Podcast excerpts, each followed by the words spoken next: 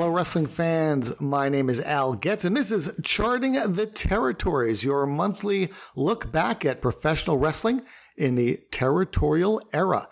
Uh, it's coming out this month on the autumnal equinox. So, summer is turning into fall for most of our listeners. So, I hope everyone had a great summer. I know I sure did. I spent a lot of it traveling the country, going to different baseball stadiums. We'll talk a little bit about that later on, but I do want to acknowledge that I'm not the only person on this podcast. My co-host, as always, is with us, John John Boucher. John, how was your summer?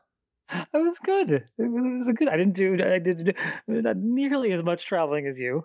No, well, uh, you went to Citi Field at least once. I know that. Traveled so, once to yes. see you, yeah. but it was good. It was good. I, I'm it's it's weird. It's like getting dark already. You know, the summer coming, so I get a little a little bit of that that end of end of summer sadness. You know, the back to school sadness sets in. Even though I'm a 50 year old man, uh, look at the back to school sads a little bit. But uh, you know, I like the fall, so that's you know, like the sweaters. Get to wear a sweater. You know. Yes, yeah, nice. went from t-shirt weather to sweater weather. Sweater weather. Yes, yes. Well, great. Well, speaking of the summer, this month on the podcast, we will look at the summer of 1978 in Leroy McGuirk's wrestling territory of Oklahoma, Louisiana, and the surrounding areas. There's a big card at the Superdome with two very different attendance figures that have floated around years later credited to it. Ernie Ladd feuds with Paul Orndorff. The Brute is seeing red. A title change that may not have been a title change unless it was a title change, a maskless Jerry Stubbs debuts, and a whole lot more. Also, we have a brand new YouTube channel that for now is going to feature playlists for all of John's curated match recommendations. Our longtime listeners know we uh, generally spotlight two or three different wrestlers who were in the territory during the time period we cover each month on the podcast.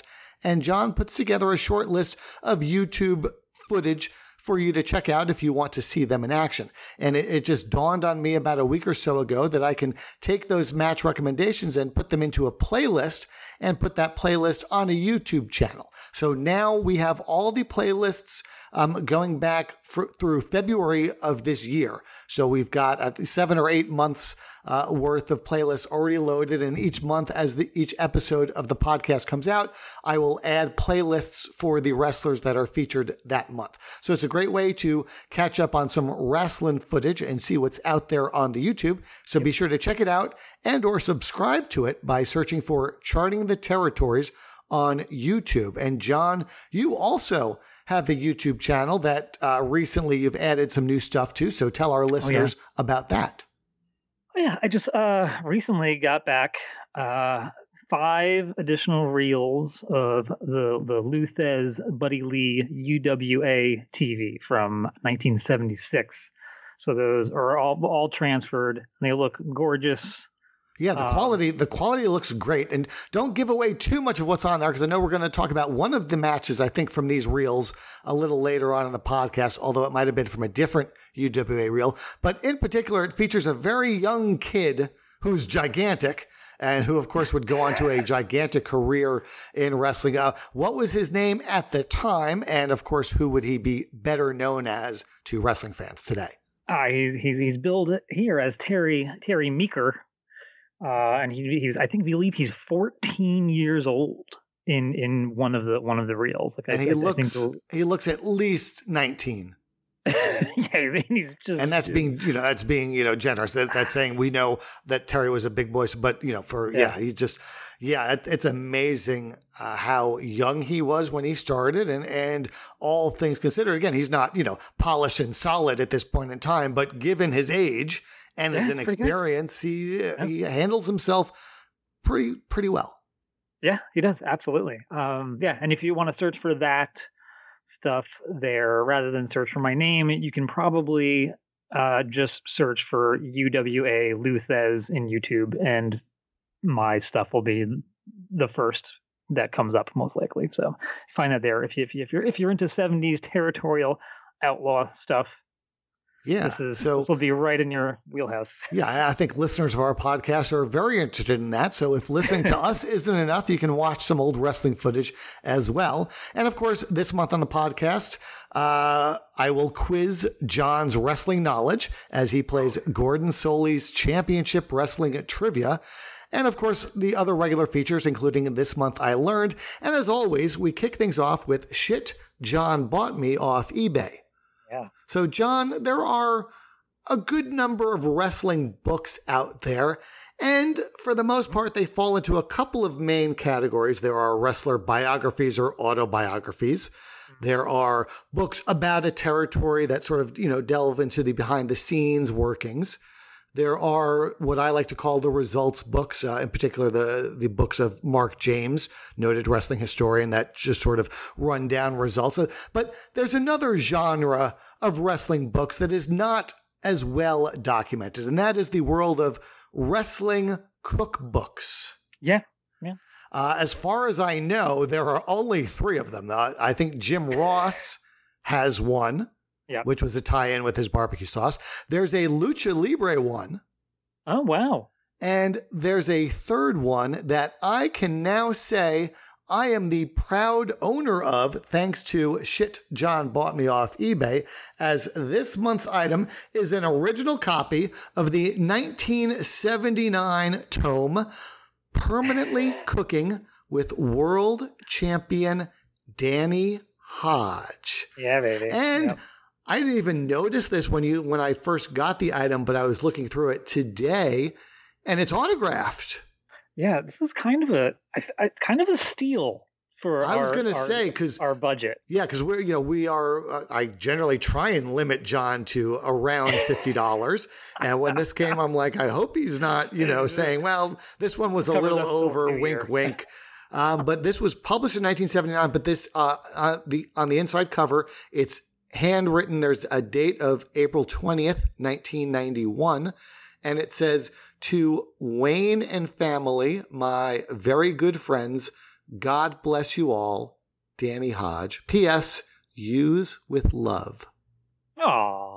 I don't know if this was ever officially for sale in bookstores or if it was something he self published and, and sort of sold around to friends and family, but there's a lot of different sections. I'm, I'm not a very good cook. I have yet to try any of the recipes. The first section has some beverages, so I might try making his party punch. Ooh. And having some before a and and drinking it before a future podcast episode. what is in the party punch? Uh, well, there's two variations of party punch. One contains Jello, pineapple juice, Seven Up, sugar, and lemons. Okay. And the other has sugar, ginger ale, water, unsweetened pineapple juice, lime juice, cranberry juice, and lemon juice. Okay. Hmm. Uh, and aside from the food recipes, the actual the first recipes in the book are uh, Danny showing a surprising sense of humor given everything we know about Daniel. Uh, one of the things I do want to say, I'm very surprised, but in looking through these recipes, I don't see a lot of recipes that call for crushed apples. That yeah, you would you would you think would right? think that you know the whole point of this is yeah, just you know the directions would say take an apple and crush it in your hand and then mix it up and add this, but there's nothing like that. However, there is a recipe for a happy day there is a recipe entitled How to Preserve Children. And perhaps the most unusual recipe I have ever seen is a recipe for elephant stew. Oh, God. Which calls for one elephant. Okay. One bushel of onions. Okay. One peck of carrots. two rabbits. 80 pounds of salt and a pinch of paprika. A little bit of paprika. a pinch of paprika oh. is apparently enough to season a whole elephant. Yeah. Um, we'll we'll post this particular recipe on, on Twitter and probably some others as well. But uh, like I said, Danny Hodges is not known for being a cut up, but clearly he has a sense of humor and exhibited this in this cookbook. So, John, I think I know the answer to this, but uh, you know, oftentimes I ask you, how you found this item. I, I think this was something you had actively been looking for for a while. Is that correct? Oh yeah, I've been. I I I, I am always looking. I have one wrestling cookbook. I have the Ilio DiPaolo cookbook, um, which is, is, is there's very little so humor four. in that. So there would be four yeah, wrestling cookbooks that we know of. I have that, and I saw this I'm actively searching for, and there's another one I'm also actively searching for. There's an Ox Baker cookbook. Oh my goodness uh, gracious! Uh, so uh, the the the the Hodge and the Ox Baker one, I, I both have you know recurring searches set uh, up for. I would have recurring nightmares about an Ox Baker cookbook, let alone recurring so, searches. Uh, you know, but I the Hodge one I usually it usually is closer to like the two hundred dollar range. So I usually see it, it comes up, and it's like, oh, buy it now for two hundred. I you know I I watch it to see if he'll lower the price or or she'll lower the price if if they'll lower the price. Um, uh, but this one I just saw for buy it now for like forty nine ninety nine or fifty dollars or whatever it was. It was right. I'd, I'd have been mad our... if you hadn't bought it. Yeah, so I was like, oh, I got to do this for Al immediately. So I just snapped it snapped it right up. Awesome. And yeah. like I said, I, maybe I'll look through the the entire book and see if there is a meal that I think I could handle cooking wise, and I will prepare it and take pictures and try it. Maybe do a live taste test on a future episode of the podcast. Ooh, that could be fun as well. So, John, thank you. This is a You're great welcome. item. And I, I almost don't want to call it shit. John bought me off eBay. I want to call this month's edition "Awesome Things That John." Bought me off eBay. well, thank you. That book was published in 1979, just a year after the time period we're covering this month on the podcast, and that is the summer, the third quarter of 1978. So, looking at the roster, and in particular the main eventers, the uh, top ranked wrestler based on their average weekly spot rating, our exclusive statistic that measures a wrestler's average position on the cards. The top wrestler is a heel, and it's Ernie Ladd. And other heels that are considered main eventers with a spot rating of 0.80 or above are the Assassin, Jody Hamilton, and Jerry Brown.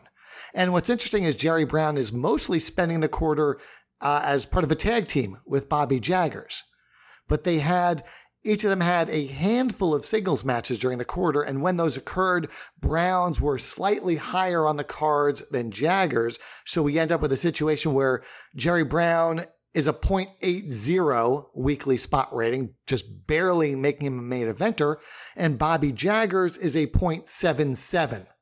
So he's an upper mid carder, but he's at the high end of the upper mid carder range, which is between a 0.6 and a 0.8. So it's a very rare occasion where two members of a tag team are in different tiers, even though their spot rating is is very close to one another. It happens very rarely, but it happens sometimes. One of the quirks of the system because there's no such thing as a dedicated tag team division, that even the regular teams find themselves in singles competition every now and then. Now, on the babyface side, the three top main eventers, the three top babyface main eventers are Paul Orndorff, Stephen Little Bear, and Ray Candy. And Candy and Orndorff are both feuding with Ernie Ladd. And, and again, I don't want to speculate, but I guess if I had to take a wild guess who may have been booking or had a hand in booking at this time, given that uh, he's the top heel and he's feuding with two of the three top baby faces, Ernie is as good a guess as anyone, if, if Watts isn't the sole booker at this point in time. Now, Candy beat Ladd at the Superdome. This was uh, July 22nd, 1978, but about a month later, Ladd defeated Orndorff to win the North American title. So Candy beats Ladd, and both men go their separate ways. Ladd wins the title, which makes Candy the de facto number one contender, given he had beaten Ladd a little while earlier, which is pretty standard booking for the territories. It might seem counterintuitive for the guy who lost a big match to be rewarded with a title match shortly thereafter, but that scenario is is pretty standard uh, in these days. Uh, recall when Terry Funk was about to win the world heavyweight title, he went around to various territories and would put over their top stars to set up title matches down the line. And that happened here in late 1975 when he put over Watts. Then uh, Funk won the title, and they then spent several months building to Watts getting a title shot against Terry Funk at the first ever wrestling card at the Superdome. And now, a couple of years later, we're back at the Superdome, and this was July 22nd, 1978. And this card, as I mentioned, featured Ray Candy beating Ernie Ladd in a steel cage match. Also, a North American title match, Paul Orndorff successfully defended the title against Bruiser Brody, who was not full time in this territory but was being brought in for a few shots around this time. There's also a tag team match with the Assassin and the Brute, and the Brute here, recall, is uh, Mike Davis, aka Bugsy McGraw. But they defeated Stephen Little Bear and Eric the Red. They also had a special match with two wrestlers brought in from outside the territory where Dusty Rhodes beat superstar Billy Graham by disqualification. There was also a women's battle royal, which was won by Winona Littleheart. And in the opening bouts, Jose Lothario defeated Jerry Brown. Bobby Jaggers defeated Brian Blair. Ron Bass beat Randy Brewer. And Mike George beat the Mongol. Now, the attendance for this show is one of those that we really don't have a solid number on. There are two numbers that are floating around.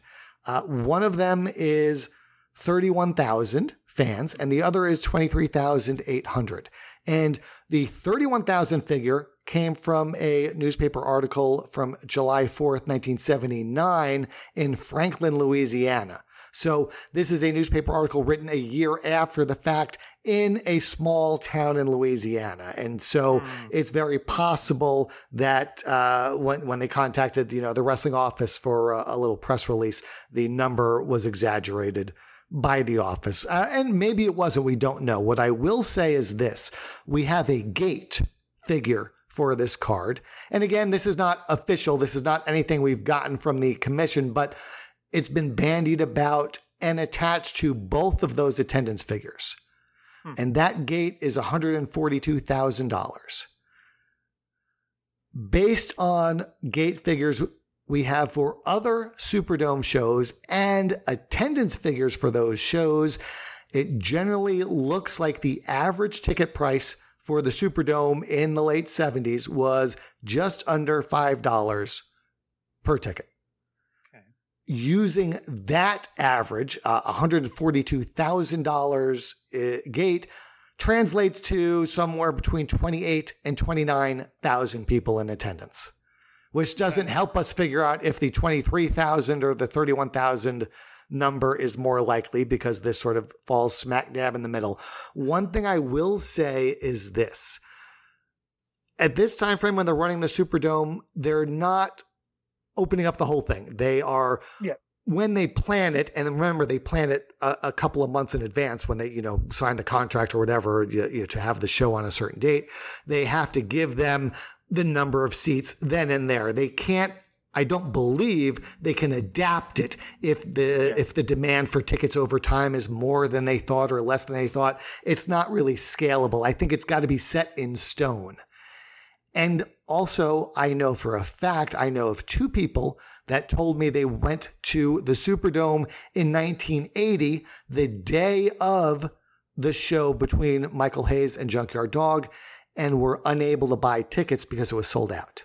Oh, that's that's the the the, the show I was going to bring up. Like I've we've got these figures for the uh for the seven 2278 card for the, the JYD Hayes is August 80. We've got the gate for that too is like uh was a one 183. Right. And the attendance for that I've read anywhere from 26 to 28 thousand. Yeah. Um so am I wrong? Am I remembering wrong and thinking that the interviews that I've heard with Watts and Cornette, but the Cornette the Cornette interviews are, are basically he's getting this information from Watts. Um, that Watts always refers to the JYD Hayes as the biggest drawing card of the Superdome, or is he talking about? I think gate dollar. I, I I'm gonna I'm gonna assume their referring to dollars. I, I, I think that would be their mindset when when talking biggest drawing. Um, as far as yeah, as far as the number of people in the gate, I think even aside from this thirty-one thousand, I think there was another one before 1980 that had more fans, that had more paid oh. fans, but had a lower gate. Um, but again, uh, you know, and remember, while yes, we all know now that that the JYD Hayes angle was huge. At the time, they hadn't. They normally were running the Superdome four, Superdome four times a year. They had not run it earlier in 1980. This was the first one they're running where they're really using the, the new crew because Hayes and JYD came in, in pretty late 79, and they're both pretty young, relatively speaking. So I it wouldn't surprise me if they put less seats available for that one than they did for some of the earlier Superdome cards. Yeah, and for what it's worth, it's neither here nor there, and I don't know how. Whenever you you you you hear Meltzer talk about these numbers, he he has always you know maintained that Watts always has padded these numbers by ten thousand. So he's his thinking is whatever number Watts gave, subtract ten thousand, and that's your number. So I don't know if that's if that's yeah, I mean another extreme, another swing in the extreme in the opposite direction. I, you know, I, I can accept I can accept that numbers are padded. Uh, ten thousand out of twenty five thousand. So it, it's I, I I can't accept that. Uh, but again, yeah. these are things we really can't get the real, true, actual answer, and, and that's yeah. not because Watts or Cornette or Meltzer or anything are you know wrong, but just we understand wrestlers embellish. It's literally part of their job description to lie, yeah. so we have to just accept that that's what they do, uh, and we use the tools we have. Like I said, we can understand and and if I really wanted to, I could probably find what the advertised ticket prices were and use that to see if this if it makes sense that the average ticket price would be under $5, slightly under $5. Mm. And if that's the case, then yes, some of these attendance figures absolutely would be legitimate. Yeah. So there there are ways using math to sort of back around into things. What I'll say is this. Ray Candy and Ernie Ladd in the main event of the Superdome in 1978 drew a very strong house by any measurable uh, you know, any, any means of measurement. Yeah. It's comparable, if not slightly higher than the pre the most of, if not all of the previous cards held at the Superdome, uh, going back two years to when they first ran it in the summer of '76. And it also uh, it, it's also interesting to note that these are two black men in the main event. Yep and they are clearly the main event. Yes, you have Dusty and Superstar Graham. You have a North American title defense with Orndorff against Brody. And remember, Brody in 1978 is not Brody of 1985. No. He is an he is an outside star with some name value, but certainly not what he would be several years later. So uh, this was really this drew well based on the main event, and that is Ray Candy and Ernie Ladd. Now, aside from the main eventers, uh, Ladd, Orndorff, Candy, Stephen Littlebear, The Assassin, Jerry Brown, the upper mid carders in the territory who have a spot rating between 0.6 and 0.8. We have The Brute, Jose Lothario, Siegfried Steinke, Eric the Red, Randy Tyler, Mike George, Kurt Von Hess, and Ron Bass. And we've talked about a few of these wrestlers uh, in the past on this podcast. We've done our what I call our medium dives. We uh, discussed the career of the Brute and also actually had an interview with him. We talked yeah. about Jose Lothario. We talked about a little bit about Ron Bass when he had been here a few years earlier with his quote unquote brother and their quote unquote ma. That was Donnie and Ronnie Bass, managed by Ma Bass. But there's a wrestler here that we haven't really talked about. And at this point, he's been in the territory for a little over a year, which is a long stretch by, you know, most measures for for this era and he's just finishing up his run in the territory and, and sadly the place he goes next uh, it looks like he was getting going to get a really really big push and then mm. uh, tragedy happened and i'm yeah. talking of course about Eric the Red. Damn, I really, I really don't know how familiar like younger wrestling fans or even wrestling fans of our age who are slightly less obsessive than us uh, would be with Eric the Red, considering like when he passed away, there's not a ton of footage of him out there. So I want to first, I just feel like want to give like a rough description of Eric the Red, like a physical description, like a big guy, long red hair, big red beard, kind of looked like vaguely moondoggy, uh, but uh, red haired instead of like the the blonde, uh, and more of like the Viking sort of, you know, thing going on. And he had he had two not entirely dissimilar sort of main gimmicks. He had Eric the Red, which was the, the Viking type gimmick when he had to get up with the helmet and the horns, the whole thing. Uh, and there was also Eric the Animal, which was more of a like a wild man thing with furs and a big bone. It's supposed to be a whalebone, I think. Um, eventually, and that was in it, that was in Buffalo, Cleveland, and Toronto, right? Yep, yep, yep, yep.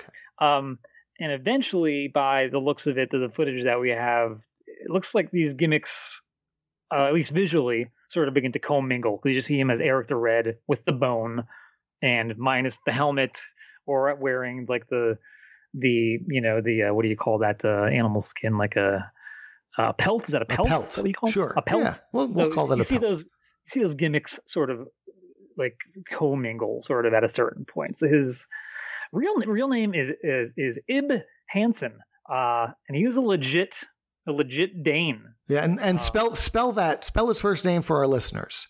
IB. Yeah, that's it. IB. Now, in some places you'll see it listed as Eric Hansen. Uh, I'm not sure if that uh, was an American. Maybe perhaps that is the translation of Ib, or it was just something that he decided to go by when he came to America to make it easier for people. I, uh, but his his birth name was Ib Solvang Hansen. Ib, and it's uh, Ib is a very common name in Denmark. I think, if I recall correctly, when I was reading, Ib is sort of the the the Dane version of of Jacob. Uh, uh, you know, we we like we would call someone Jake. They would go with the the the second half of that almost. Um, and yeah, he's a legit Dane, born in uh, Odense, Denmark, like a couple hours southwest of Copenhagen. I hope I was really hoping to find some sort of cool immigration documentation for him, but I I didn't have any luck because his name is very very common in, in, in Denmark. Even just doing digging for that name in newspapers, you, will find several well-known Ib Hansens, and it also brings up a lot of uh, false positives for uh, in baseball result, results because it's uh, you know first base. You get a lot of first base oh, results. Oh, so yeah, I didn't think that about was, that. Was, that. that was fun. And also, he did not emigrate from Denmark to the U.S., but to Canada. And there's not a lot of those Canadian passenger lists yet on Ancestry.com. But there's is a very sort of. I think you need to go to AncestryA.com. .ca. The uh, interesting story how he ended up in Canada and in, in in wrestling that was actually told really well by our friend Bill Watts, um, an interview with uh, Greg Oliver, because he's Greg Oliver, of course, is he interviews everyone who needs to be interviewed here um, a few years back, and he apparently was a really funny, gregarious, social butterfly type, kind of a ladies' man, which, which you wouldn't think of by looking at him. Just really, really well liked. One of the few guys who could go drink for drink with Andre. Just a, a guy who was really, really fun to be around. Uh, Watts talks about him having a great sense of humor um, described him as incorrigible and being morally beneath even Bill Clinton, which, is, which, is, just the most Watts, right. the most uh, you know, late '90s Watts quote you could possibly get. But also being really funny about being morally beneath even Bill Clinton. Um, so the story goes that Eric and his brother were both so you know, lively and jaunty, I guess to put it nicely, that their grandfather decided to send them 4,000 miles away to Vancouver uh, and it was in Vancouver where Eric became obsessed with watching All Star Wrestling promoted by Rod Fenton.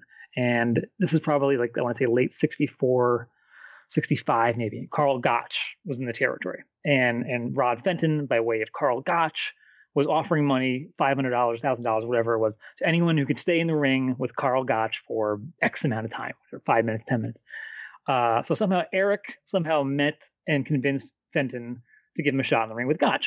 Um, and you know, Eric being like a big, big dude, some of the boys coached him on how to survive this the allotted amount of time. So Eric did was nothing in terms of offense, but he just held onto the ropes, which, given his size, was enough to get him through like the five or ten minutes, whatever it was, in the ring with submission master Karl Gotch. Um, and according to Watts, Rod Fenton did not give Eric any of the money that he won, but that was that was his introduction into wrestling. How he first sort of dipped his big red toes into uh, the wrestling business, and it's almost immediately sent to Japan. And it was over there in Japan after a few matches of legitimately like roughing roughing up and like beating the shit out of Japanese wrestlers, where he was finally smartened up to the business. Like this is a work. Stop beating dudes up. Um, I've heard quite a few stories of guys being smartened up like right before their first match, or even in the ring during their first match. You know, like loosen up, kid. Um, but having that happen mid tour of Japan is a is a new one for me. Yeah, I don't think I've heard of that scenario either. Now, you mentioned uh, at the beginning of talking about Eric, he's someone our listeners have probably heard of, but might, might not be terribly familiar with. And that's that's by design, that's why we picked him, John. As I've told you, we we try and find what I call the swamp thing wrestlers, which are mm-hmm. yep. uh, Swamp Thing. Before it was a, a, TV show in recent years, it was a movie from the mid 80s based on the comic book, but it was a movie that everybody had heard of, but nobody had actually seen. And in the case of Eric the Red, I think he's someone that our listeners, for the most part, have heard of and maybe know a couple of things about him, but that's about it. And I think it's not only due to uh, the length of his career and when his career ended, but also where he wrestled for much of his mm. career. He's spending a lot of time in the, those northeastern promotions, Buffalo, uh, Cleveland, you know, working for uh, the NWF and also Toronto. And those often don't get a lot of publicity as the glamour territories like Amarillo and California, or even Portland, which might not be a glamour territory, but at the very least has a, a couple of subject matter experts, historians like Mike Rogers, who have documented it and shared their findings with people. But there's a great piece on kayfabememories.com written by our, our pal Barry Rose, oh, who yeah. is the uh, championship wrestling from Florida subject matter expert.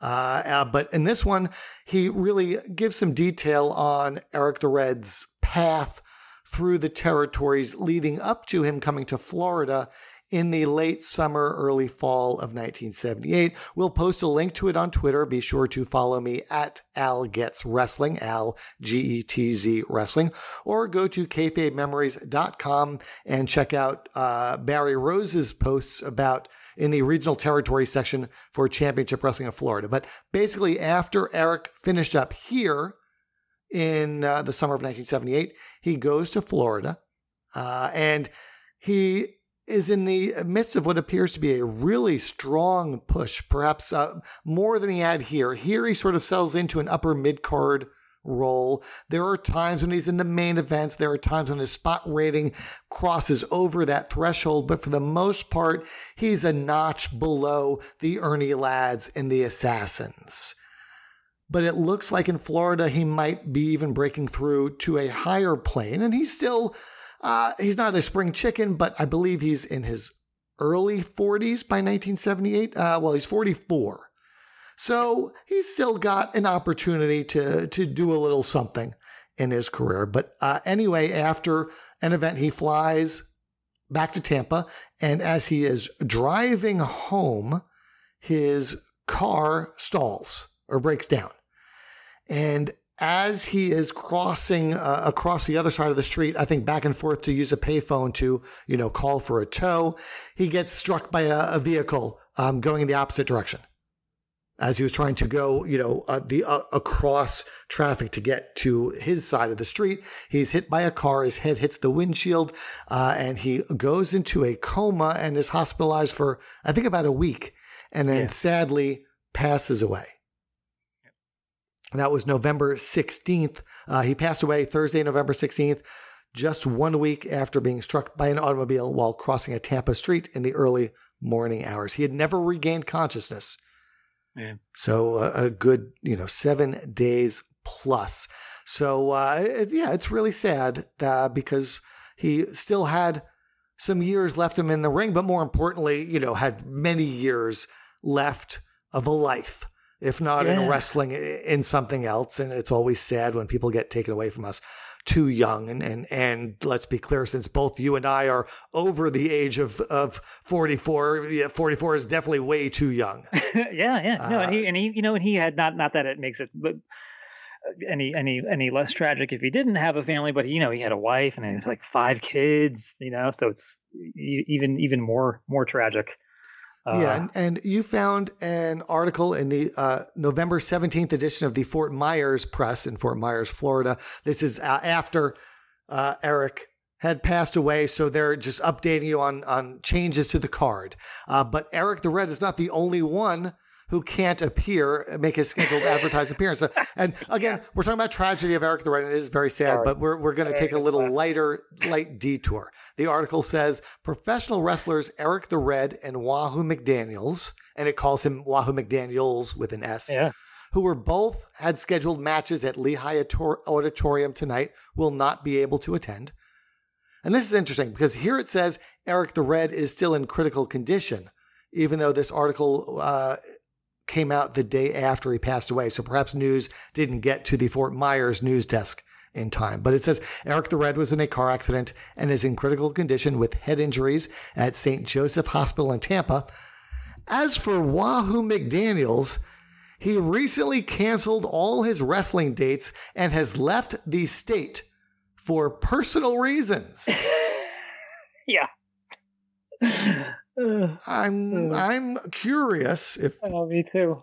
I, I, and of course, this might not have been you know real. That might have been the cover story they used. Which reminds me, there's also a, a good story about Eric the Red's appearance being tied into an injury angle when I believe it was Steve Keirn suffered a legitimate injury. Well, we'll talk about that. But first, I'm looking up yeah. Wahoo McDaniel's profile on WrestlingData.com to see if he truly took time off in November of 1978, or if, like I said, it was just a cover story because he left the territory and went somewhere else. So let's yeah. see. This is mid November. So let's see. He's in Florida. He's in Florida. He works, he's also working in Houston, and he's got a couple of shots in West Texas. He's booked for Odessa on November 8th. But yes, after uh, the show for the 17th, which he's advertised for and doesn't appear. He actually worked in Florida on the 14th. Uh, and then seems to be gone. And then November 24th, he's in Houston. The 26th, he's in Dallas. And in December, it looks like he is wrestling at least semi regularly in Texas. And Georgie actually works a Superdome show on Christmas Day. So, yeah, uh, it looks like it's more that he just left the territory and they came up with a cover story. Hmm. Interesting. But yeah, as for Steve Keirn, the story I, I believe is, is that uh, Keirn legitimately got injured. And yep. um, yeah, and so, but what they decided to do was uh, claim it was suffered, you know, at the hands of Eric Red. But here's the story as it was uh, written in the wrestling program for Florida, which was called the Grapevine. Um, see if I can find it. Of course, now that I'm looking for it. Oh, here we go. So uh, it's an interview with Keirn. Mike and I were in the gym working out, explained Steve Keirn to the Grapevine. Just the two of us. We'd come in early when there was no one else around because we wanted to work on some moves I had in mind for Harley Race, and we didn't want anybody carrying any stories back to him. Ah, I love, I love stuff like that. Yeah. Uh, this continues. Anyway, Mike had to leave for a few minutes, and no sooner had he gone out the door than Sonny King and his crew of Eric the Red and Pak Song showed up. What can mm. I hmm. tell you? By myself, I never had a chance. I've got a broken leg, but I guess I'm lucky to be alive. Yeah, I mean, it really makes those guys out to be freaking monsters, you know? Yeah, not just badasses, but that they, you know, they were waiting outside the gym yeah. for Mike to leave, or, or in theory, for one of them to leave to yeah. uh, be able to get a three on one. That's just great stuff. So, yes, Eric yeah. the Red, uh, Ib Hansen, sadly passed away far too young and, and at a time when it looked like he uh, still had something left to give to wrestling, but more importantly, had a wife and kids at yeah. home. Um, if you're not as familiar with Eric the Red as you are with uh, the Ernie Ladds and uh, Paul Orndorff of the world, uh, as always, John has curated some footage that is available on YouTube. And as I mentioned earlier, we will put these together into a playlist and put it on our YouTube channel. So be sure mm-hmm. to check us out, Charting the Territories on YouTube. So you've got three matches, and they're mm-hmm. all from about 1975, 1976. Um, there is one against Argentina Apollo from the IWA. There is one against Buddy Austin from, uh, uh, this is uh, George Cannon's Superstars of Wrestling, right? Yep.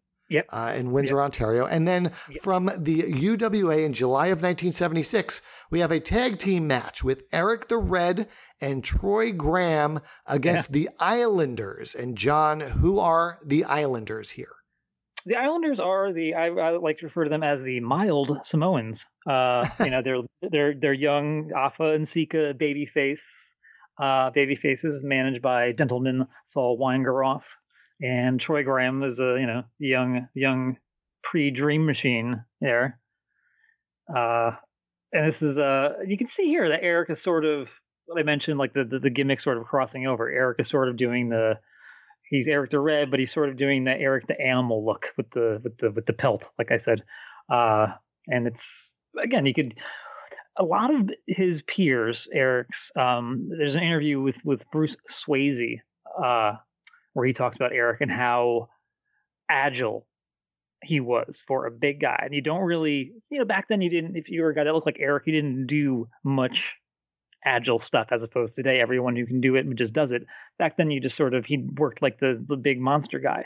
But you can sort of get a feel that Eric is quicker than your average like monster heel here. He does like the draping the guy's neck over the top rope, jumping to the floor, even when he just does stuff like to run in to break up a three count, he's much more spry than like, you know, a lumbering Ox Baker or someone like that.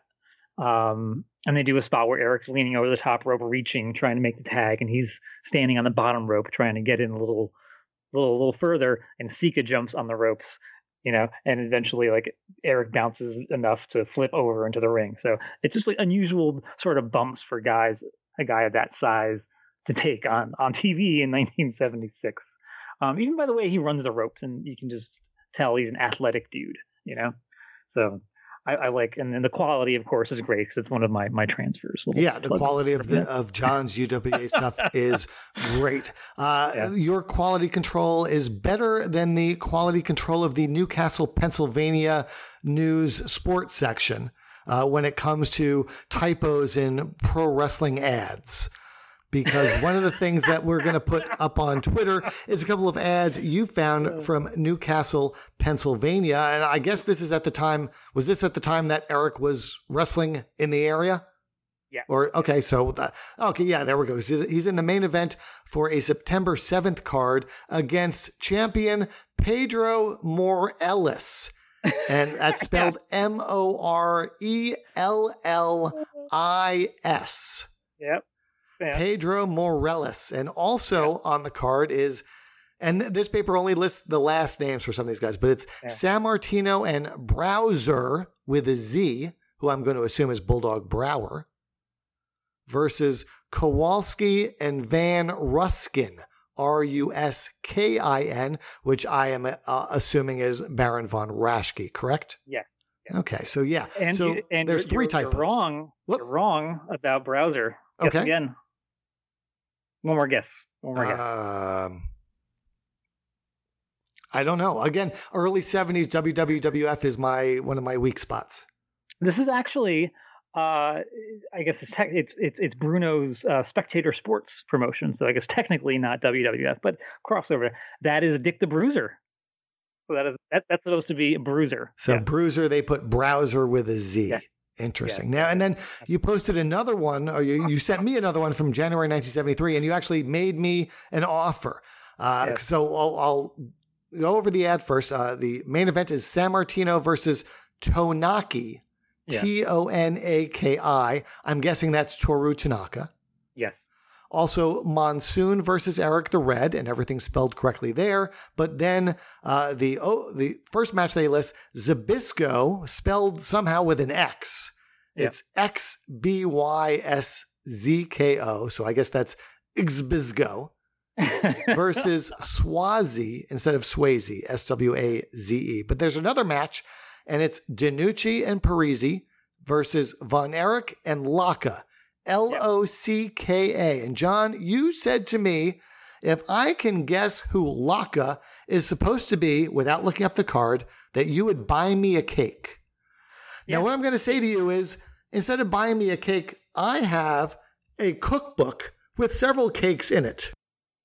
So if I'm able to guess, I want you to buy me the ingredients I will need to make one of these cakes. This sounds this is even better. That's an even better okay. idea. So okay. again, as I mentioned, early 70s WWWF or Bruno's Western Pennsylvania territory is not my uh, is not in my wheelhouse at all. I was very tempted to you said without looking up the card, I very easily could have looked up other cards in you know in the territory at the time. Yeah. And technically not have cheated, but I didn't True. even do that. Yeah, yeah. Well, I did not do that. I want I and I have spent a lot of time trying to figure out who would have teamed with Waldo against DeNucci and Parisi at this point in time. I am drawing a complete blank, so you do not have to buy me a cake, but you do have to tell me and our listeners who Laka is. Laka is King Curtis Iaukea. yeah. That's interesting because a, a, lot, you know, sometimes when you look at these typos, you can tell whether it's a transcription error from try, error from trying to read someone's handwriting or from hearing it over the phone. And with these typos, I really can't tell uh, unless I mean I, I think it has to be reading handwriting because especially the browser and the bruiser and the Van Ruskin and the Van the Von Roschke, it, it those seem like it's more likely to have been uh, a mistake in trying to misread someone's handwriting. And uh, particularly for Laka, I, I can't see how you could say Iaukea over the phone and someone hear Laka, but I could see how you would write out I, exactly. uh, you know, and because that's such a weird combination of letters. Someone yeah. at the newspaper doesn't follow wrestling would have no idea and would try and match up letters into a word that like makes sense and follows the traditional pattern of words, like Laka. Like so yeah, so we'll uh, we'll tweet out those ads, and we'll also tweet out uh, a the cover of the June 1998 edition of Wrestling Then and Thou Now, oh, yeah, which yeah. features a drawing and illustration of Eric the Red oh, yeah, by uh, a pretty uh, interesting artist slash wrestler, and that is Wayne St. Wayne. Yep. Also known as Wayne Hammer. So he drew this cover. But what's interesting is also on this uh, newsletter cover, uh, it lists, you know, what's inside. It says Nikolai Volkov interview, Gino Hernandez remembered, and then it says debut of the Jobber Lock. is that a column or is that is, is that something else? It's a column. Okay, it's a column written by I forget the guy's name. I could I could let me let me actually look at the Jobber Jobber Lock. Uh, we have Ginsburg's Grab Bag, Killer's Corner by Killer Kawasa, the Jobber Lock by Brian Walsh. Okay. Okay. So new, uh, he's a New England guy for yep. a billion years, approximately. Yep. Yep. So yeah, so there's a little bit about the life and wrestling career of Eric the Red. You can always do your own research for more. Check out the YouTube playlist.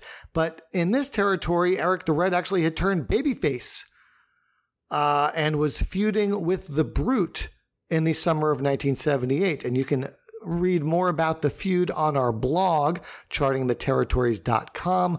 On our blog post for the third quarter of 1978, we have an anatomy of a feud, and we look at all the known matches between Eric the Red and the Brute uh, in the summer of 1978. The, see, the earliest match is July 24th, and the latest match looks to be September 27th. So that's a good two months strong of them feuding throughout the territory. It's one of the, it's the second highest rated feud based on our FLW statistic, which stands for feud length in weeks. The biggest feud during the quarter was Ernie Ladd versus Paul Orndorff with an FLW of 3.80 weeks. And the Brute and Eric the Red came in second with a 2.87. And this feud started um, with a TV angle, and there's a couple of different variations of the story, and I don't know which is accurate because unfortunately, you know, 99% of McGuirk's TV is gone and lost forever. But the, Eric the Red had been teaming with the assassin, and it believes uh, it looks like they split up, and it may have been, um, well, the assassin and the brute, uh, but it may have been when the brute was wrestling against an enhancement wrestler on TV and was absolutely destroying him. And Eric the Red suddenly, out of nowhere, came and made the save and later revealed that the enhancement wrestler was his younger brother. Oh. Which is really interesting and and unique, but I can't verify it. It's also possible it was just a pretty basic angle where the two were, you know, teamed up and, uh, you know, the Brute and Eric the Red teamed up and had a disagreement. But they feud around the horn and. Uh, and remember earlier in the year, Brute had lost a loser leave town match to Orndorff. He left for a good at least 30 days. It might even have been 60 days, but he did come back and then he did uh, start this feud with Eric the Red. And I believe the Brute won most of the blow off matches. We don't have a lot of results, but uh, given that Eric the Red was leaving, it makes sense that the Brute would win the feud. Pretty standard feuds as far as feuds go, just the singles, you know, followed by the lights out, lumberjack, Texas death, blah blah blah blah blah. There's one one matches that I love the stipulation. I think it was Alexandria where they have the uh, where it's billed as ordered back by demand of the NWA, which I I love. Such a sucker when the NWA gets involved and someone's yeah, getting and, a telegram from Sam Muchnick or they got to right. get Bob Geigel on the phone. I love it. And really, and all that means is that the the previous match was probably a double, you know, a no contest or a double DQ or a double countout. And because they chose not to give a fancy stipulation this time around, they would just they would call it a grudge rematch, or they would say it's ordered back by the NWA. Just again, some sort of new hook to uh, get you to want to pay to see the match again. Uh, there's also feuds between Ladd and Candy, as we mentioned, uh, a feud between the Assassin and Stephen Little Bear. Orndorff is feuding a little bit with Ron Bass, and Jaggers and Brown, Bobby Jaggers and Jerry Brown, are feuding with Jose Lothario and Mike George. Now, in the case of that tag team feud, the FLW score only takes into account the exact combinations of matches. So, for example, as we mentioned earlier a few months ago when I first started discussing FLW, you can't necessarily do JYD versus the Freebirds. Well, you can't do it easily. Or the Von Erichs versus the Freebirds, in you know, taking into account all combinations of matches between any and all of them. And in this case, it really looks like Jaggers and Brown are mostly feuding with Mike George who would team up with a few different partners, the most regular of which was Lothario. So perhaps if I did a separate FLW calculation for Jaggers and Brown versus Mike George and X, we would see that it was a bigger feud. But one of those X's was a wrestler by the name of Jim Shields.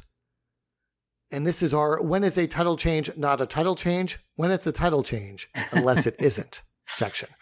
The U.S. Tag Team Champions, Bobby Jaggers and Jerry Brown, were advertised to defend the titles against Mike George and Stephen Little Bear on September 25th in Tulsa.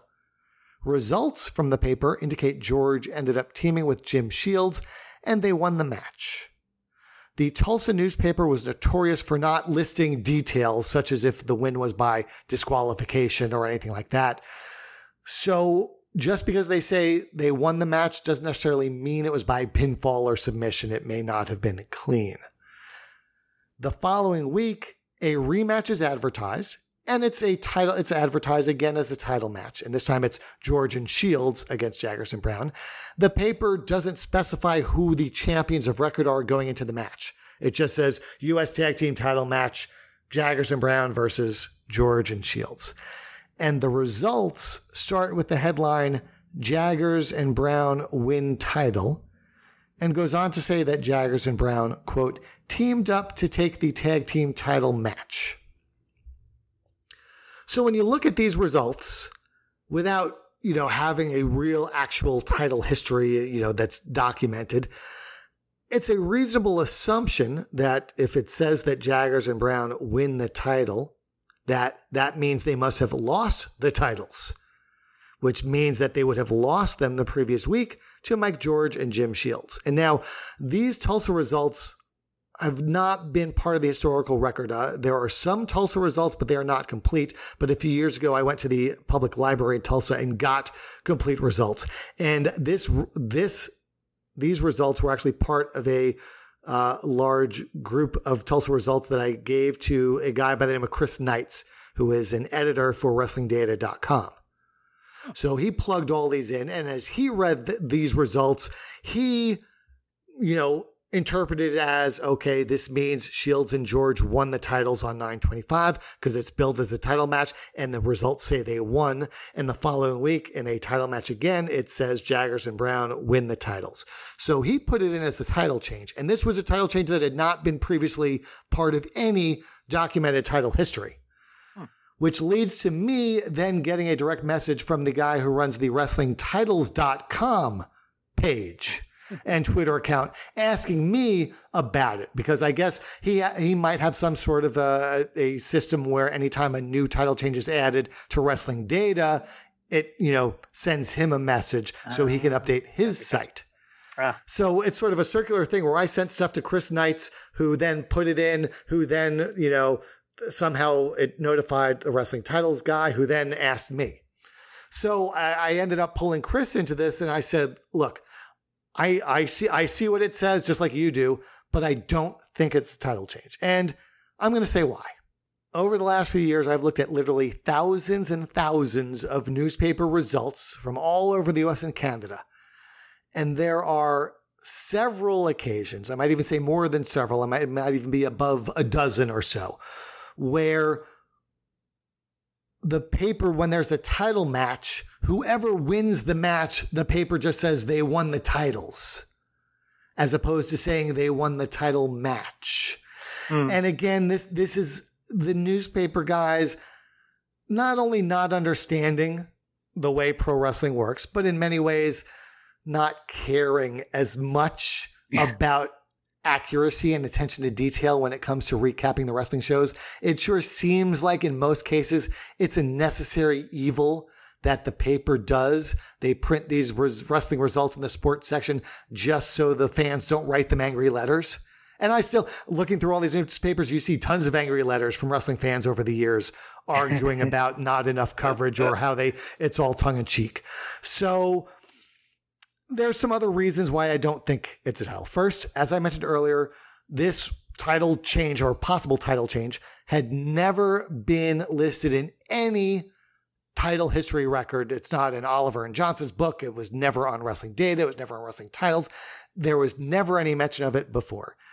Also, in the case of Jim Shields, he's never really pushed above mid card status here. His spot rating never got a, above a 0.5 for his six to eight month run in the territory, and mostly hovers right around a 0.4. Also, while the territory did do the occasional quickie title switch, in this era, Shreveport was where they did it.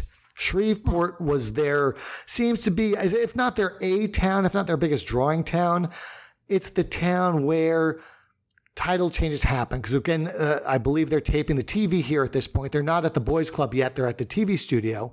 But because of that it seems that the, their home base is, is more in shreveport than in tulsa. So they're doing title changes and things like that in shreveport. And i've never seen one i've never seen a one week title change in tulsa in the mcguirk watts era Another reason Jaggers and Brown were advertised as champions on at least two cards in between September 25th and October 2nd.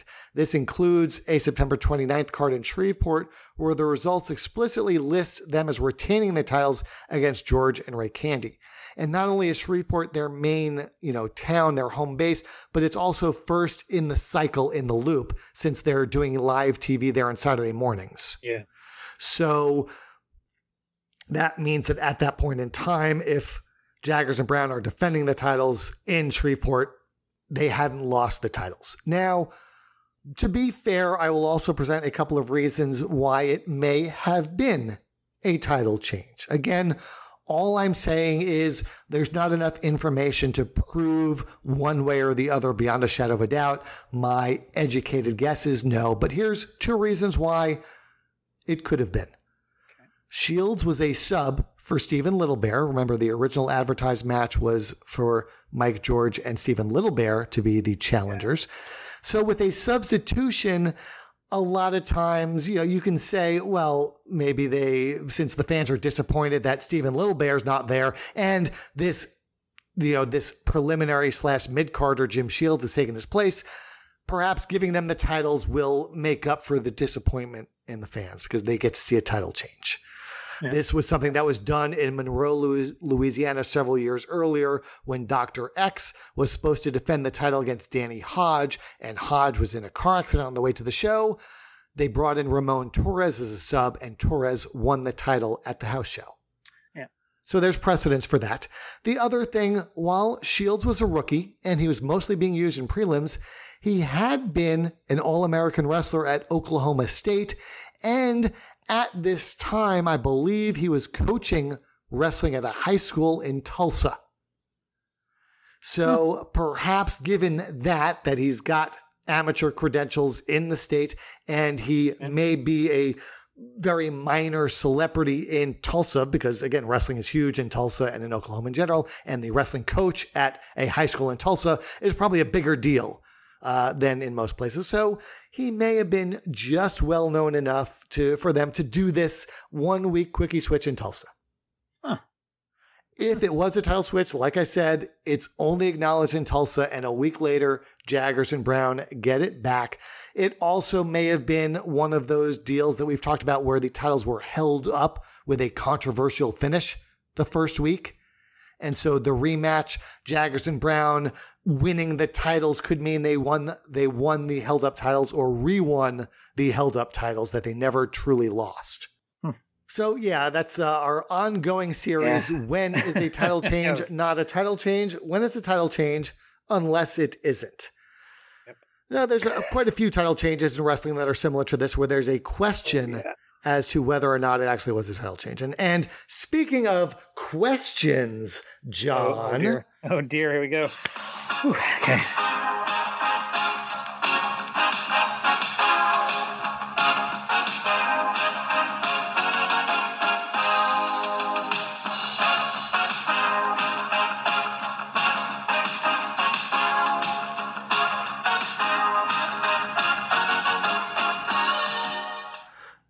That music can mean only one thing. It's time for John Plays Gordon Solie's Championship Wrestling Trivia. Here we go. Okay. I've got a card with four questions.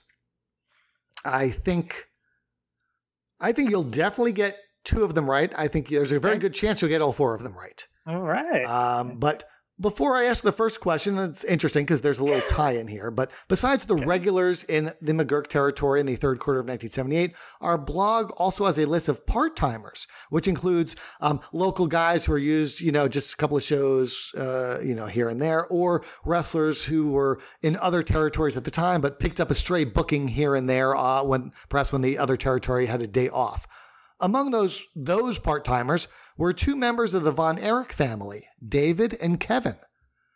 And I think both of them make their first appearance in the McGuirk Watts territory in the summer of 1978. And of course, by the summer of 78, both David and Kevin were full time wrestlers. Uh, their brother, Kerry, had a handful of matches under his belt. I think his uh, debut was in July, and he only wrestled sporadically until I think later in the year, or maybe until 79.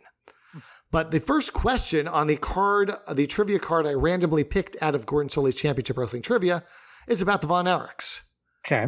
Which Von Erich family member made his professional debut on August 10th, 1976, in Dallas, Texas, by defeating Paul Perschmann?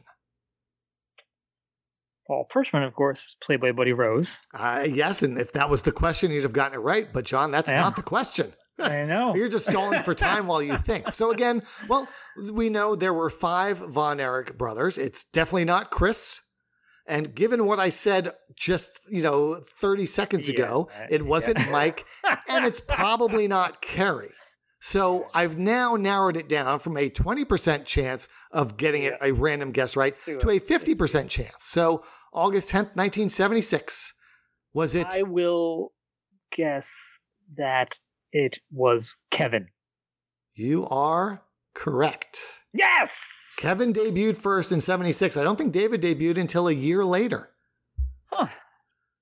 So yeah, and how cool is that that his first match is against uh, the future Playboy Buddy Rose. So Kevin Von Erich, whose brother is the second finest physical specimen ever in pro wrestling, and Kevin Von Erich's first opponent was the first ever greatest physical specimen in wrestling.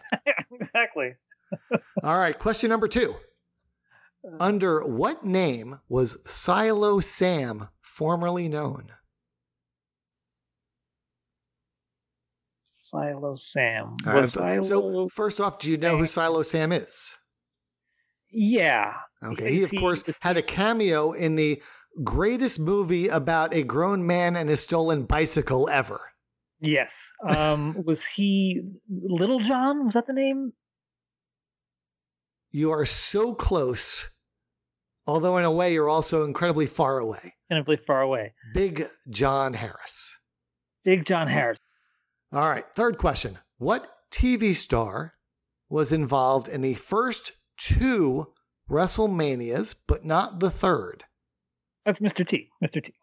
I would I would have pitied you if you did not get that one correct. Thankfully, you did. And I have a feeling, based on the wording of that question as well as the next question, that this now further narrows down the publication date of Gordon Solie's Championship Wrestling Trivia.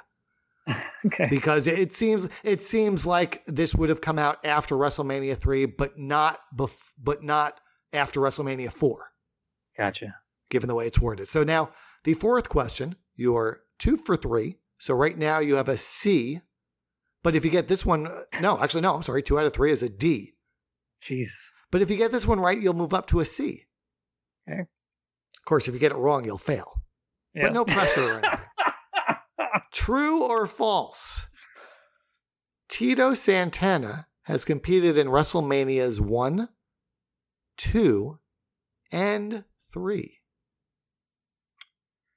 I know he was in WrestleMania 1, also wrestling against Paul Perschmann uh, as the executioner. Um, I know he was in 3. Uh, did he have a match in WrestleMania 2? Oh, WrestleMania two is tough. Off the top of your head, what what were some of the feature matches at WrestleMania two? There was Hogan Bundy. Right. That was at the LA portion. LA. Um, there was Roddy and Mr. T in the boxing match. That was from Uniondale. Uniondale in the Chicago match. I don't remember what the Chicago was. Battle Royal. Was Tito okay. in the Battle Royal? Tito, yeah, I'll say he's in the Battle Royal. Uh, you are correct. Whew. I sort of walked you through that one. Uh, once you yeah, once you realize there's a Battle Royal, then you say, if I can't recall a match Tito was in, given we know he's in the WWF at that time, yeah. it he absolutely would have been in the Battle Royal or in a match. So there you go. So three out of four for a C, 75%. Yeah, great. Great if it was baseball. Yeah, absolutely. It'd be fantastic if it was baseball. But John, this is not baseball. No. No. all right. So, all right. Well, well, we'll. Uh, John will put his uh, thinking cap on. Perhaps he will uh, see if he can borrow some of George the Animal Steele's ring gear from when he was the student. I knew who Paul Perschmann was. I should get something for that. I thought. Oh, what do you want? What do you want for for knowing that Paul Perschmann was uh, Buddy Rose and the Executioner? You want a half plus? a point? You want a third of a point? Can I get C plus? How about a C plus? C plus. I'll give you a C plus, John. Okay, that's fine. All right, you got a C plus. Now, a little further down the cards in the summer of 1978 are the mid carders, who had an average weekly spot rating between 0.40 and 0.60. And this quarter, they included Cowboy Bob Ellis, Skip Young, The Avenger, Brian Blair, Jerry Stubbs, and Ali Bey.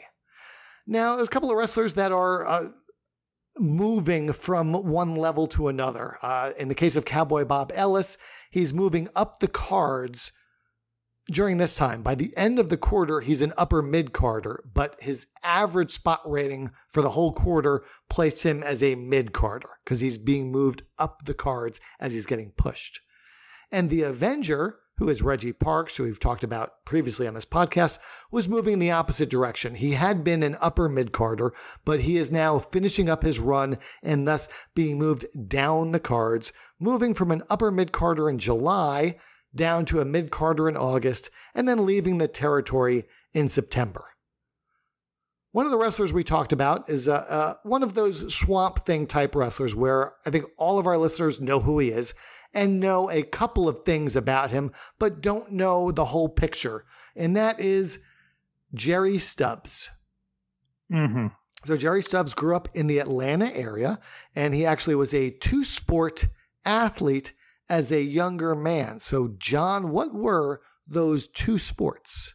Yeah, he's an exceptional uh, baseball and basketball player. At one time, uh, even holding the single game scoring record for the Forest Park Panther basketball team. Uh, no slouch on the baseball diamond either. Played uh, high school ball shortstop for DeKalb Junior College, now Georgia Perimeter College. Uh, at age 20, in 1971, he actually played 12 games for the Gulf Coast League Pirates in Florida, uh, moving behind the plate to catcher. I think he played shortstop in uh, in high school. Do you know um, what, level, Coast, what level of the minor league system that was? The Gulf Coast League, which I still think exists but under a different name, is like a rookie minor league.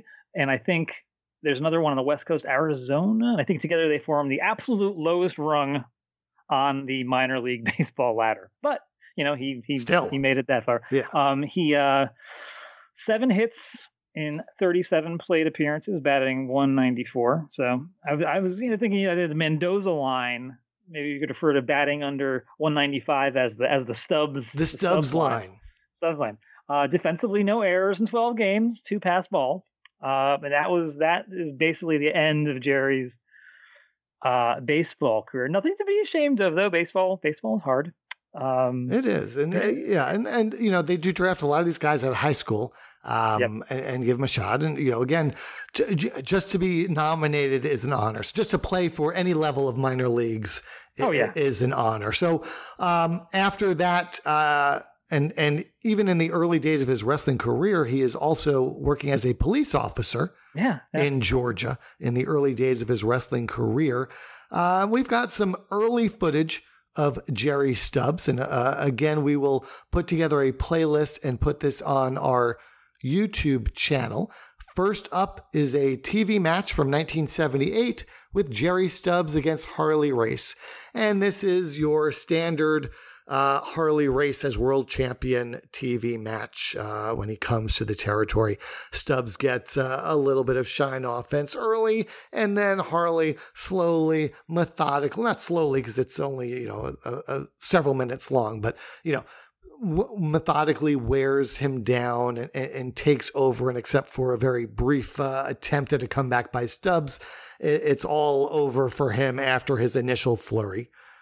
There's also a match from 1987 with Jerry Stubbs taking on uh, another man who would have uh, hair follicle issues, you know, later in his career as well. Stubbs had them very early on. Stubbs had them from the get go, but yeah. uh, his opponent in this match in 1987 would have them years later, and that is Bob Holly. And this is from the uh, the World Organization Wrestling out of Pensacola in 1987. Also a match from uh, Mid South in 1983 a battle of the masked men, Mr. Olympia and Mr. Wrestling. And I'll tell you, if you watch the 1978 match and look at Jerry Stubbs, and then compare him to the physique of uh, of Mr. Olympia in 1983, you'd almost think there's no way that Jerry Stubbs is Mr. Olympia here. Yeah. Uh, he I, he really bulked up and thickened up a lot uh, yeah, before becoming Mr. Olympia. It's what's interesting to me. Um, like like I said, he's in freaking great shape uh, in Mid South. Um, and what I always thought was really odd is like Mid South of all the territories that he worked, Mid South the travel is probably the worst, or he spent the most time traveling than any other territory. But he looked amazing as opposed to a couple years later and he's working continental he's not like out of shape by any stretch of imagination he just didn't look like this and you would figure less travel more gym or something. But I it's, it's I always thought that was really interesting because mid South you always hear about the, the the road trips being so crazy, but he's in such good good shape despite all that. So I always thought that was really. And there are two possible explanations. The first being when you dedicate yourself to fitness, it doesn't matter how long you're on the road for. You find the time, you find, find the yeah. gym. There is also another, you know, another possible reason why his physique looks great, uh, even if he's not hitting the gym all the time. Although that reason does require you to still put in the hours at the gym, but you know there were shortcuts available to professional wrestlers in the 80s, and uh, from what I've heard, a few of them used them. Yeah. Well, I've also I've also heard that he may have at some point had uh, like an abdominal injury of some sort, so that maybe maybe that prevented him from uh, maintaining, keeping up with his yeah. regimen or what have you. Yes. Uh, there's also a match from uh, Continental in 1986 with Stubbs versus Frankie Lancaster. You know, Stubbs is one of those guys. Stubbs is perennially on the. Um, the, the you know the wrestling historians list of most underrated wrestlers, and what's interesting is three of the wrestlers who I always see on those lists all have ties to Southeastern and Continental. Uh, the one that's always on the top of everyone's list is Brad Armstrong.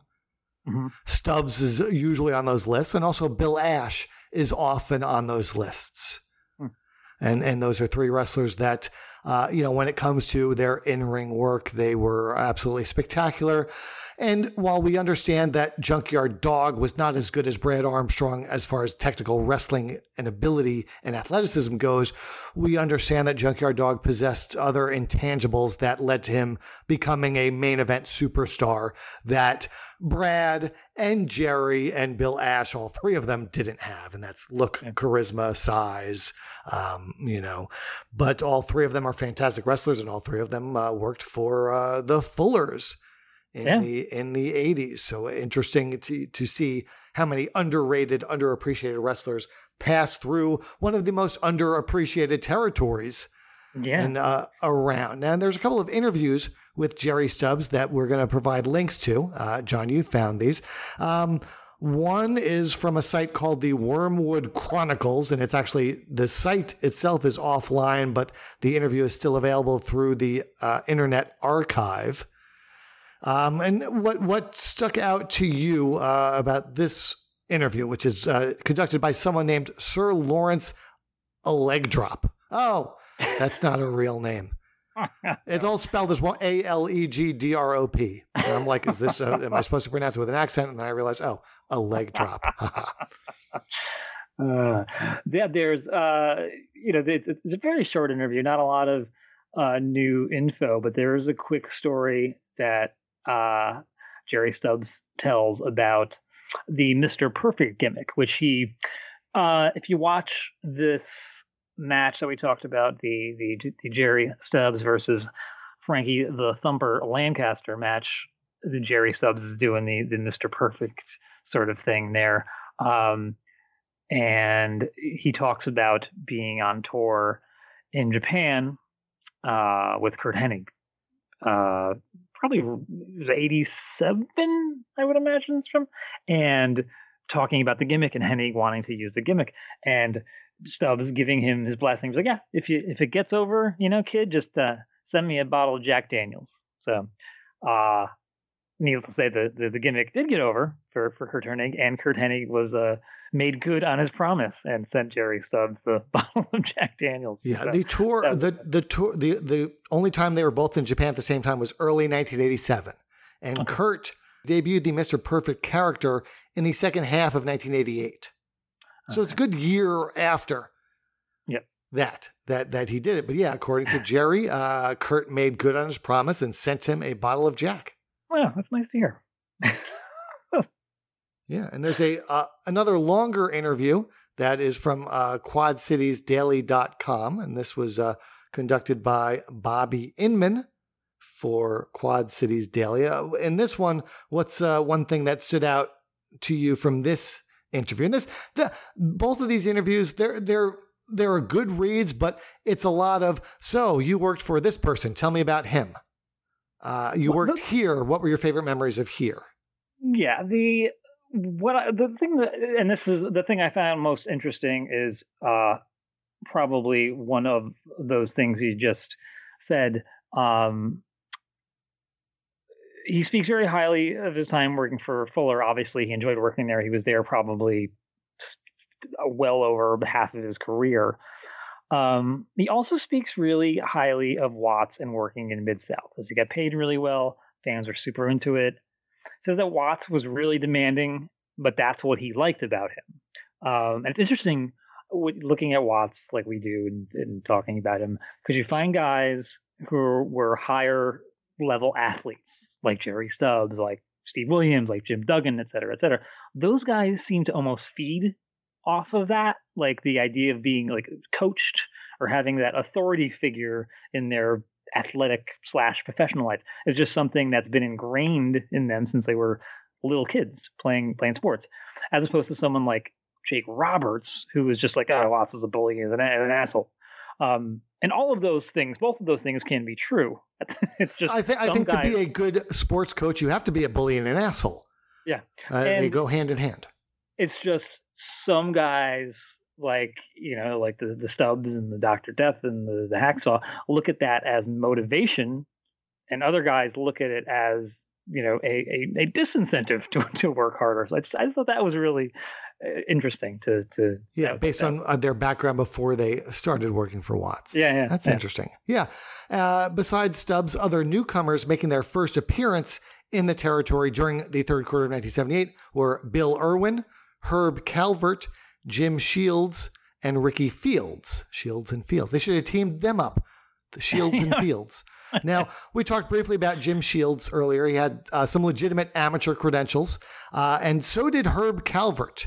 As a matter of fact, Herb Calvert broke a record for most pins in a season uh, at uh, at the school, and the previous record holder was Danny Hodge.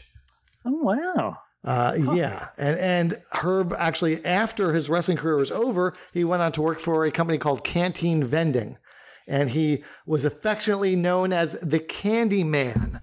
Uh, because he he was the guy that would always come and restock uh, the candy machines for various businesses.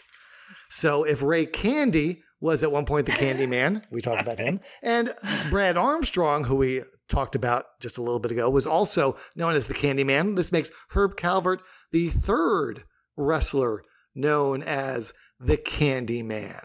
Oh, God, be careful. You're going to get the, you know, that guy with the bees in his mouth will show up. Jeez.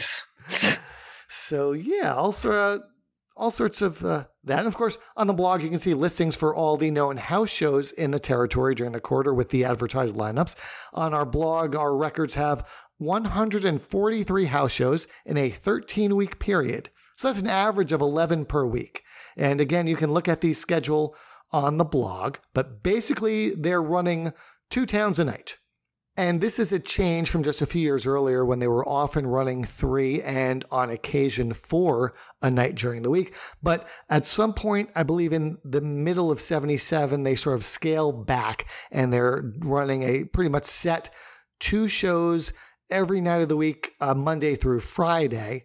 Saturdays, we know a little less about, and Sundays, they run Houma regularly every week. And every now and then, they seem to run another show on a Sunday, and it's usually in the afternoon, and it's usually a town that's normally run huh.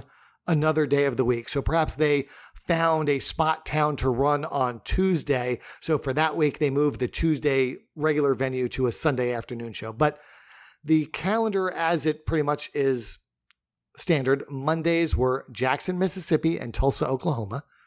Tuesdays in July, it's Shreveport and Alexandria, both in Louisiana. But in August, Shreveport moves to Fridays and Oklahoma City moves to Tuesdays. Oklahoma City and Lafayette, Louisiana were Fridays, but after August, it becomes Lafayette and Shreveport. Huh. Wednesdays is typically Baton Rouge and Monroe. Thursdays is generally Little Rock and the New Orleans market, and they normally ran uh, in a, t- a town just outside of New Orleans proper called Chalmette. Saturdays, they regularly ran in Loranger and they probably were running spot shows. It's also possible, and I don't know this for a fact, but I'm open to the idea that since they were taping TV Saturday morning in Shreveport, perhaps the crew that worked TV did not work a house show later in the day. Hmm. I it, this goes against everything we have heard about wrestling that they're working house shows every night, blah blah blah blah blah. The more I look into this, the more I see that in and of itself is demonstrably false at sometimes. And here, I think if they're always if they're always running a full crew on Saturday nights, we'd have at least more shows from other towns or from spot towns that could help me prove that. And the fact that we don't leads me to be at least open to the idea that they're not running the full crew on house show Saturday night, that they're sending one crew to Loranger. Uh, of course, they also run the Superdome on the Saturday night, and that's pretty much all hands on deck. But that they might, just might, tell the wrestlers who work TV Saturday morning to take the rest of the day off. Hmm. Interesting. Now, they're also running Vicksburg, Mississippi, uh, and it seems to be a sort of a fill in town. It's usually run on Wednesday nights.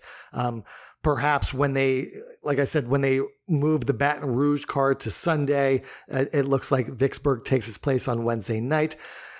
And Jackson had been being run on Wednesday. Recall that the split between McGuirk and the Culkins happened the year yeah. prior in 77. Yeah. And originally, Watts and McGuirk were running Jackson head to head on Wednesdays, which had been the traditional night.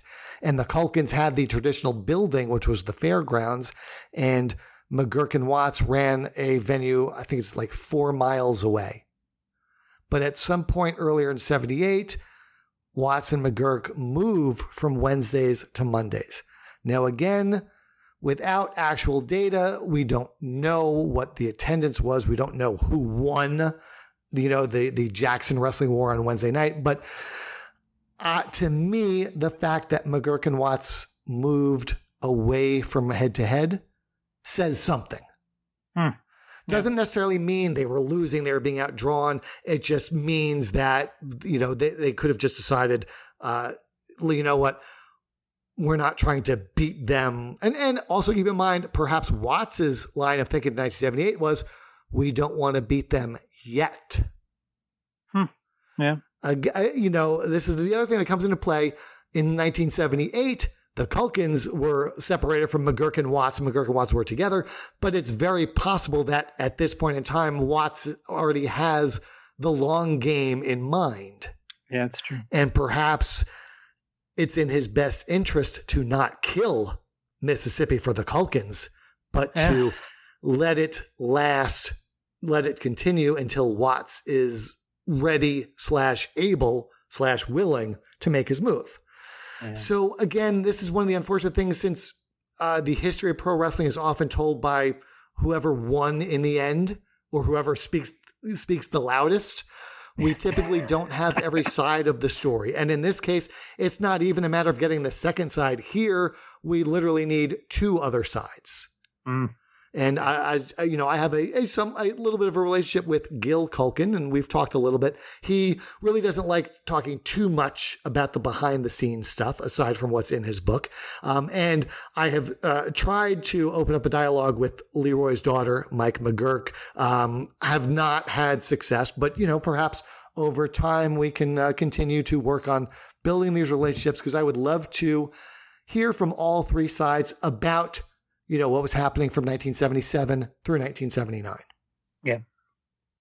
Yeah, even even the, the, the little little the bits and pieces we you hear from from Mike McGuirk that on on you know here and there are, are very interesting. So it makes me want to hear more from her.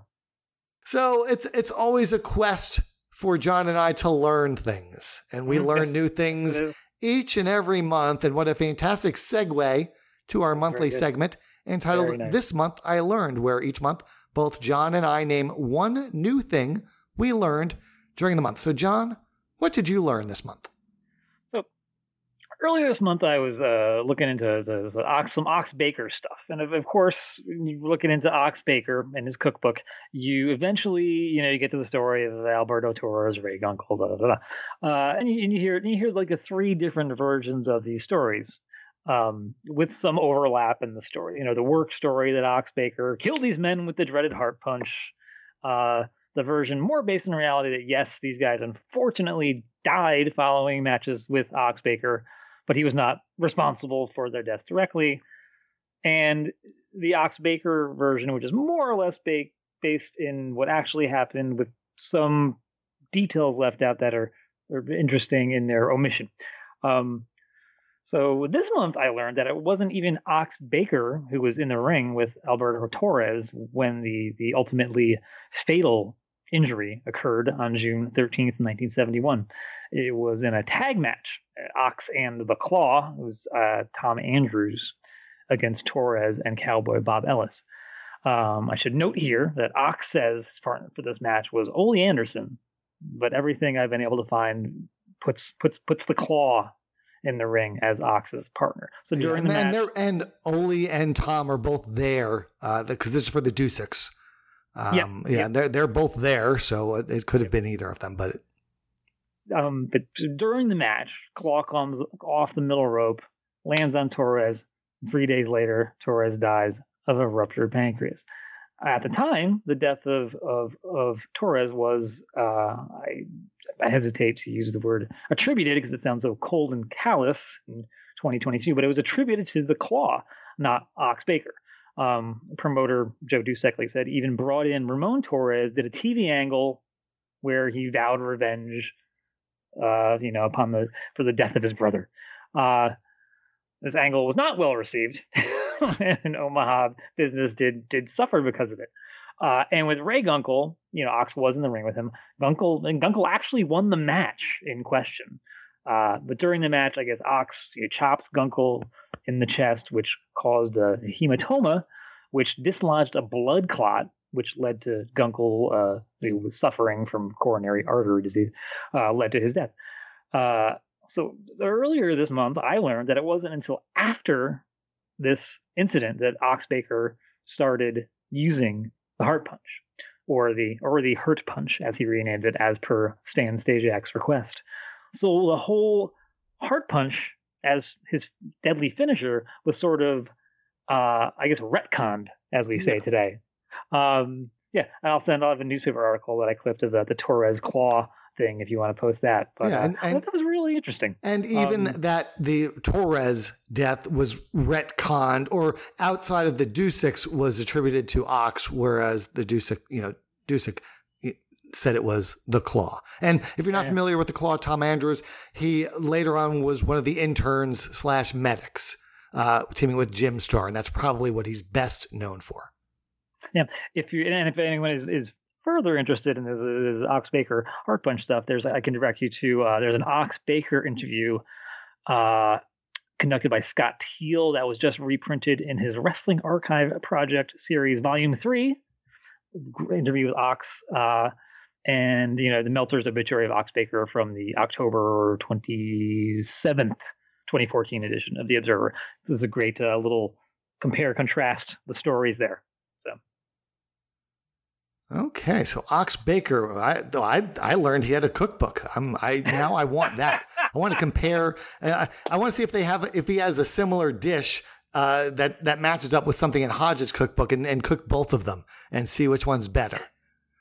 There you go. Now, as far as me, uh, not too long ago, I was in Washington State. Uh, I went um, as part of my baseball expedition. I went to a Seattle Mariners game, but actually stayed in the state for a couple of days afterwards and went to Olympia to visit the Washington State Archives and the Washington State Library. To um, the archives has some uh, uh, has some files as well. Some they have a ton of files from the State Athletic Commission, uh, including wrestling stuff. They have license applications.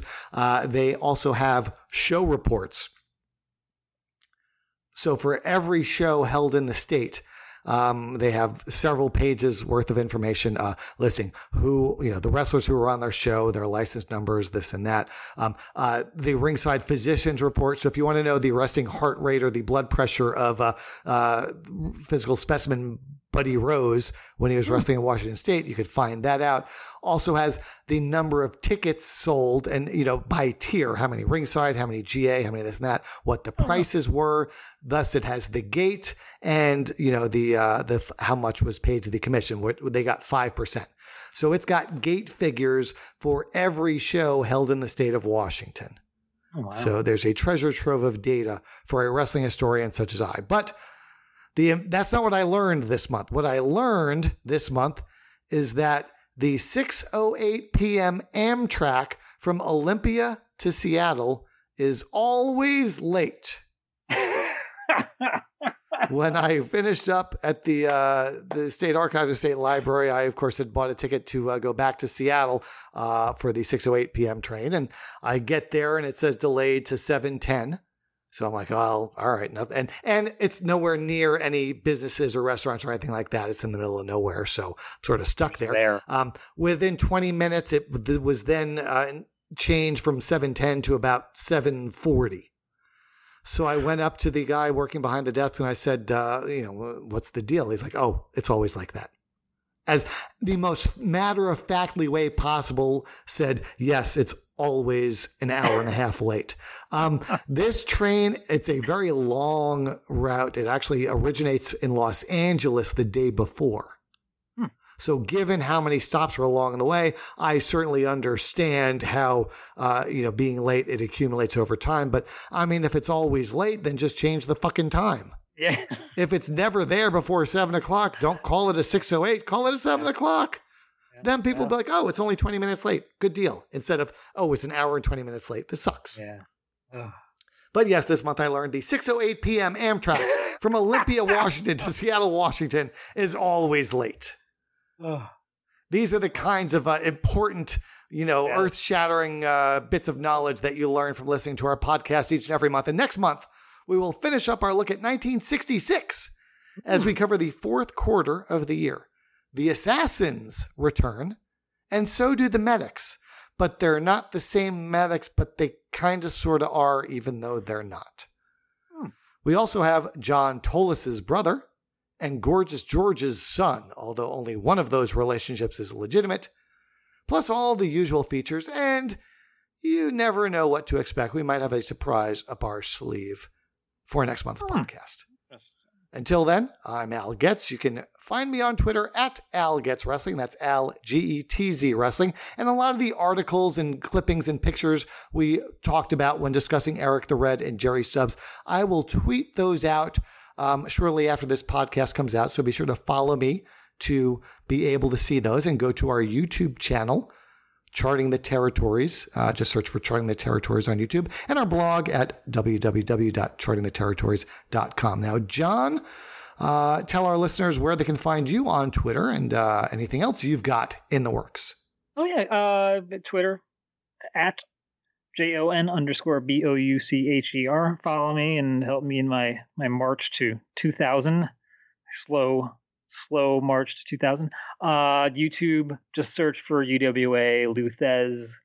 Uh, you'll find that stuff. If you're into like, if you if you if you've if you've made it this far in our podcast, you'll probably enjoy this footage. I can say that with a lot of a lot of confidence in my voice.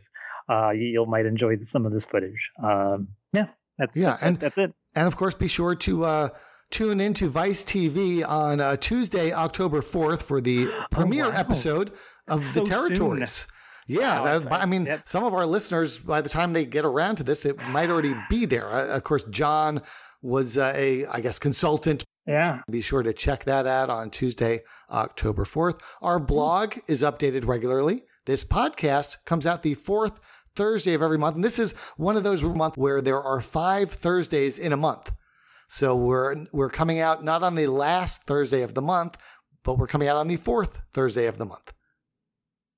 And to be the first to know when new podcast episodes are available, subscribe now wherever you find your favorite podcasts and at chartingtheterritories.com. For John Boucher, this is Al Getz. Thanks for listening, and we will see all of you in October. See you in October, folks.